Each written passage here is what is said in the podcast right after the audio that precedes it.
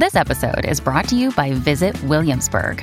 In Williamsburg, Virginia, there's never too much of a good thing. Whether you're a foodie, a golfer, a history buff, a shopaholic, an outdoor enthusiast, or a thrill seeker, you'll find what you came for here and more.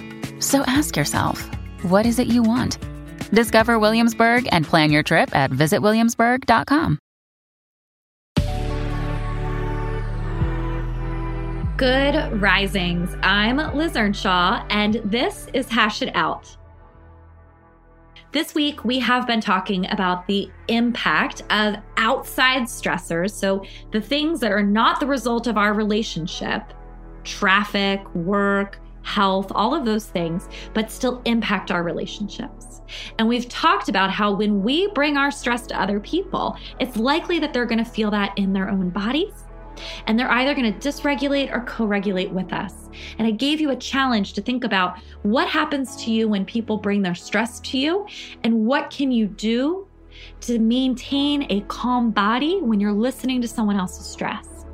We also talked about how it's the responsibility of all of us in relationships to recognize how our stress might impact others and to make sure that we still know how to share our stress and seek support while also recognizing that we might need to learn how to regulate, soothe, and reduce impact.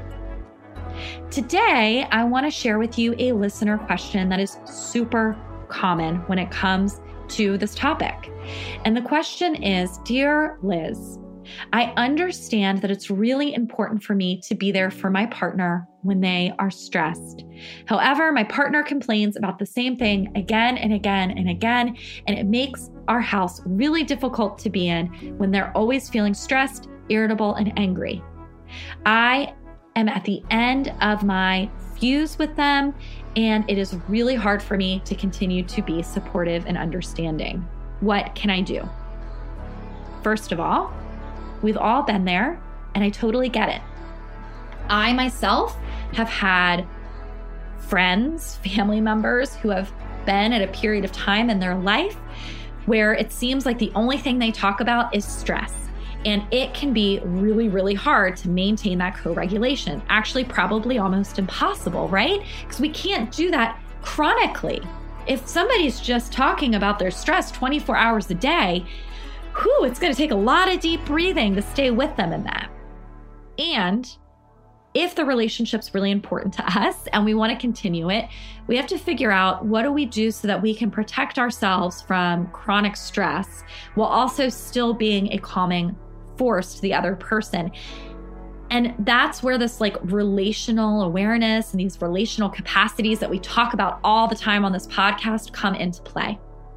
How can you have differentiation enough to see their stress and to not absorb it all, and connection enough to be able to still be supportive, loving, validating, all of those types of things. And the thing that comes to mind is boundaries, right?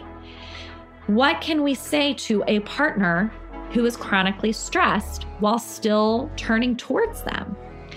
You might remember this week we talked about the thing that we don't want to do is turn against or turn away. What we do want to do is turn towards. But we can do that by still protecting ourselves. What that might sound like, and this example is saying something like, Whew, there's that co regulation, right? We're still regulating our bodies.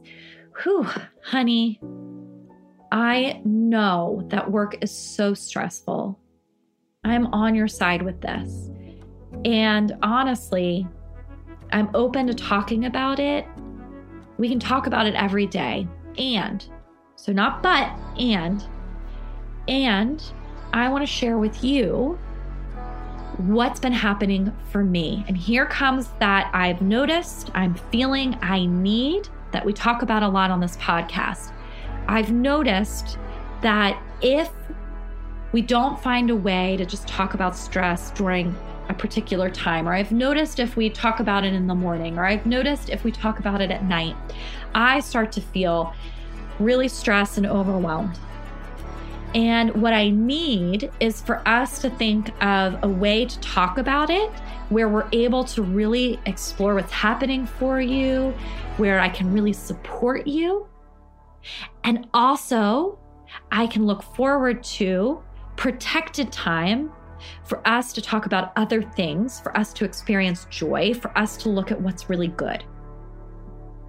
So I've noticed, I feel, I need.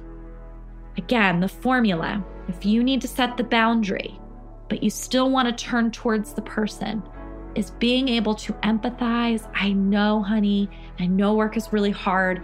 I want to be here for you. And then set that limit with I've noticed, I feel, I need. If you set that limit, what you can then do during that protected time for stress is you can say, and this is what I tell my couples let's spend, seriously, let's spend 20 minutes every night Let's sit down after dinner and I really want to hear what's going on for you. And I want to give you the floor and I want to talk about it. And we'll do what John Gottman calls the stress reducing conversation. And in that conversation, I'm going to listen to you. I'm going to grab my cup of tea. I'm going to really be here for you. I'm going to be curious. I want to hear what you're thinking, what's making this hard. If you want solutions, I can give them to you, or I can just listen to you vent. But I'll be there for you. And then afterwards, after this protected time for stress, let's have some protected time for something else. And I want you to come up with that with that other person. So if this is your partner, you might say, after we talk about stress, do you think we could go for a walk with the dog? Or can we make sure that we watch our episodes of The Office together? So I'm going to give you some of that stress time, and I want you to give me some of that time for us to be playful. I hope this week was helpful when it comes to thinking about stress. Just as a quick recap, Regulating yourself in the face of stress is important for your relationship. If you are the person who's stressed, you need to recognize what happens to you when you get stressed and you need to work on regulating it. If you are in a relationship with someone that is stressed, it is your job to learn how you react to that and for you to learn how do you soothe yourself in response so you can co regulate. It's okay to have boundaries. It's not okay to turn against or away. So, figuring out how do you turn towards while still having a limit and still protecting your joy and your play is not only okay, but it's pivotal for a relationship that is experiencing chronic stress.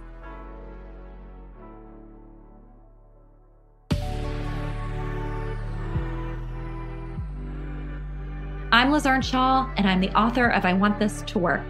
Thank you so much for listening to Good Risings. We love hearing from you, so please leave a review. Until next time, love on your loved ones, and when that gets hard, tune in to me to learn how to hash it out. We have some exciting news. You can now search more than 700 Good Risings episodes on the new Fathom.fm app, the podcast player from the future. Go to fathom.fm slash good risings, ask questions, and hear answers directly from the Good Risings podcast. Good Risings is presented by Cavalry Audio. Ohio, ready for some quick mental health facts? Let's go. Nearly 2 million Ohioans live with a mental health condition. In the US, more than 50% of people will be diagnosed with a mental illness in their lifetime. Depression is a leading cause of disability worldwide. So, why are some of us still stigmatizing people living with a mental health condition when we know all of this? Let's listen to the facts and beat the stigma. Ohio, challenge what you know about mental health at beatthestigma.org.